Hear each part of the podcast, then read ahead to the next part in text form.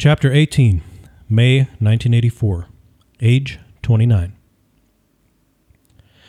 At the bustling LaGuardia Airport, Robert snatched his bag from the carousel, exited through the glass doors, and hailed a taxi. It had been twenty-nine months since he walked in freedom among the rest of the New Yorkers. During that time, he served concurrent sentences at the Clinton Correctional Facility in Dannemora, New York, for illegal possession of treasury checks and possession of a weapon. He also did time for a failed robbery. He and Angelo Sully, his lifelong friend, had planned to rob the owner of a factory on one hundred second Street, just off of Atlantic Avenue. They knew he processed his payroll every week and paid his employees with cash. The plan was for Robert to take the man down as he returned from the bank, grab the payroll, and jump into the getaway car driven by Angelo. As they waited for the man, Robert grew impatient and got out of the car to take a walk, leaving his gun behind. Angelo continued his slow drive around the block. Before he made it back, the man showed up with the payroll. Instead of waiting for Angelo to come back around the block so he could get the gun, Robert assaulted the business owner in front of the factory. The man struggled with Robert, clinging onto the bank bag that held about five thousand dollars in cash. As the two men struggled, some of the man's employees saw the commotion outside. Seeing the business owner in harm's way and their hard-earned money about to be stolen, they went to the aid of their boss and were able to pin Robert to the ground. Angelo observed what had happened to Robert from across the street and took off in the car, putting distance between him and the crime scene. But it wasn't long before he had a change of heart, rounded the block, and returned to try to convince the men to let Robert go. When the cops arrived, they arrested both Robert and Angelo after finding the weapon inside the car Angelo was driving. Prison time was less than desirable, but what was much worse to Robert was the mark of humiliation indelibly printed on his reputation. After a reunion with his family, his brother-in-law, Paulie, told Robert that Nicky wanted to see him. Robert went to the Knights of Columbus meeting hall on Pacific Street where he met Nicky. "It's about time you came to see me," Nicky said as he walked out the front door and hugged Robert. "Yeah, sorry. I just... I know what you've been up to." The words were strong, but Robert did not sense any malice behind them. Still, knowing Nicky's mantra of never show your feelings settled in the back of Robert's mind. The uncertainty of the situation came with much angst. "Let's take a walk," Nicky said, and the two men headed up the street. "Some things went on while you were away." "Really?" "I don't know if you've heard, but a lot has changed." Robert nodded his head, not sure where Nicky was going with the conversation. "So what's been going on with you? I haven't seen you in quite a while, even before you went to the pen." "Just hanging out, Nicky, that's all." Nicky didn't take his eyes off of Robert. "You know, make a couple of dollars here, couple of bucks there." "Yeah, I heard about all that too." Robert started biting his fingernail. "Look, Nicky, it's it's not like... Forget about it. It's all water under the bridge. But I've got to be honest with you, kid. Anybody else would have gotten a bullet in the back of the head for the stuff you pulled." Robert had done several things that made him worthy of being offed, so he wasn't exactly sure what Nicky was referring to. He could have meant the jewelry heist of which Nicky never got his cut, or his drug usage. He could have also been referring to Robert's suicide attempts while in prison. Even though Robert was trying to manipulate the warden into giving him a furlough, it still made Robert look weak in the eyes of his mafia brothers. Nicky shook his head. "This life, it's over for you." He took out a wad of twenty dollar bills and handed them to Robert. He hugged Robert again and then held him at arm's length. "Believe me, Robert, this is the better way for you." Robert and Cece had just finished dinner at Russo's and were walking out to the dim parking lot, lit only by two lampposts that had escaped the fate of the other six vandalized lights. "I don't know if I want to go out tonight," Robert said to Cece. His meeting with Nicky had left him in a foul mood. "Why not?" she said. "I just don't feel like it." He handed her the keys. "Take me home, then you can drive yourself home." They got into the nineteen eighty-four Buick Century and within a few minutes pulled in front of Robert's parents' place on Richmond Street. "You can pick me up tomorrow," he said as he exited the vehicle. "What are you going to do tonight?" "I don't know. Watch the game, sleep. I'm just not feeling up to hanging out tonight." "Okay." Robert shut the door and went inside. No one was home. After shedding his shoes, he got a beer out of the fridge, turned on the T V, and found the New York Jets battling it out with the Pittsburgh Steelers on A B C's Monday Night Football. It was already nearing halftime, and it appeared to be an intensely close game.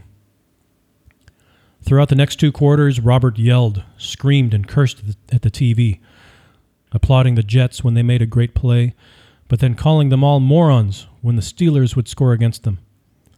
He held on to the hope of a come-from-behind victory, but the Steelers ended up handing the Jets a gut-wrenching twenty-three to seventeen loss. Instead of winding down, the game energized Robert.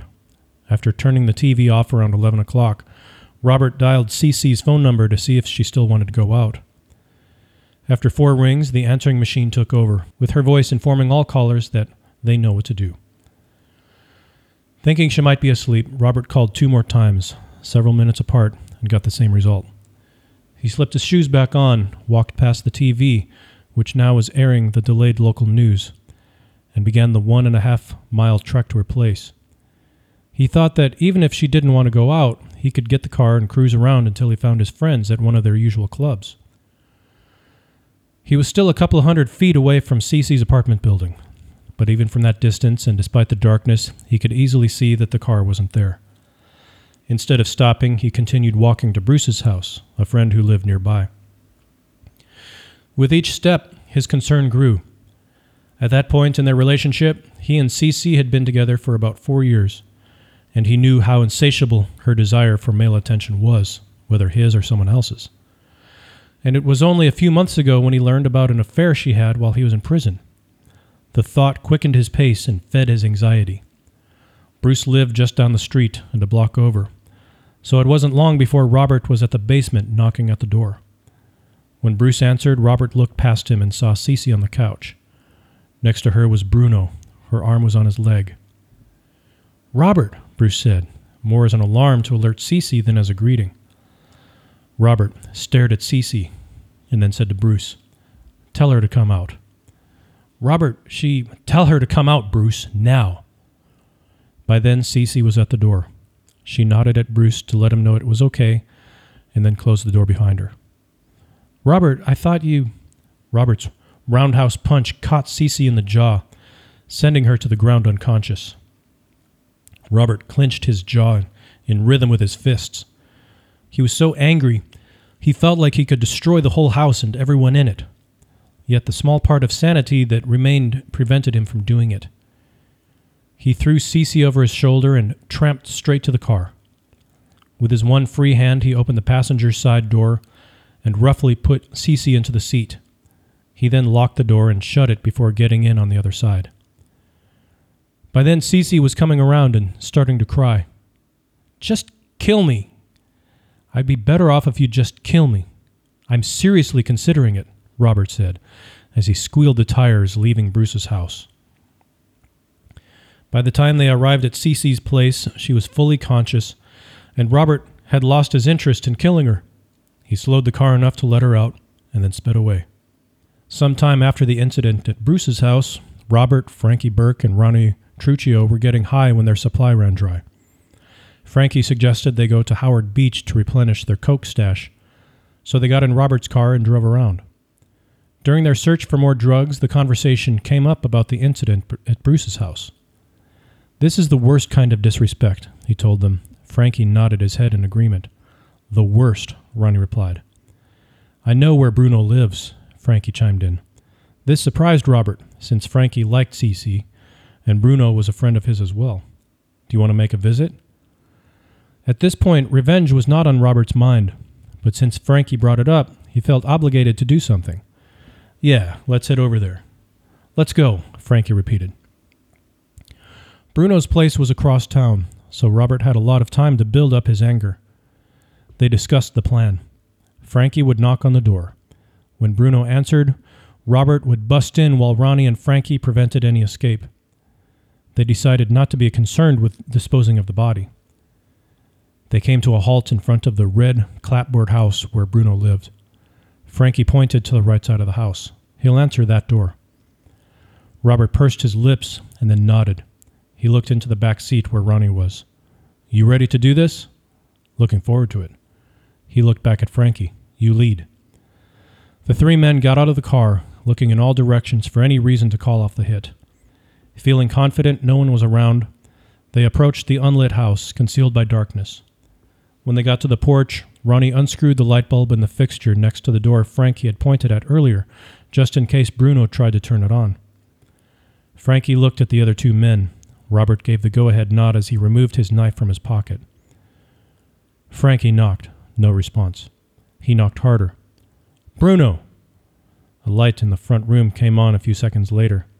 The three men heard the light f- switch flip. Ronnie grinned. "Who's there?" "It's me, Bruno. Open up," Frankie said, making sure he didn't identify himself in case an unseen witness was in earshot. They heard the bolts to the locks being thrown and the doorknob turn. "What? You too stoned to remember where you live?" Robert threw his shoulder into the door, causing Bruno to stumble backwards. Robert swore at him. "You think it's okay to mess around with another man's woman?"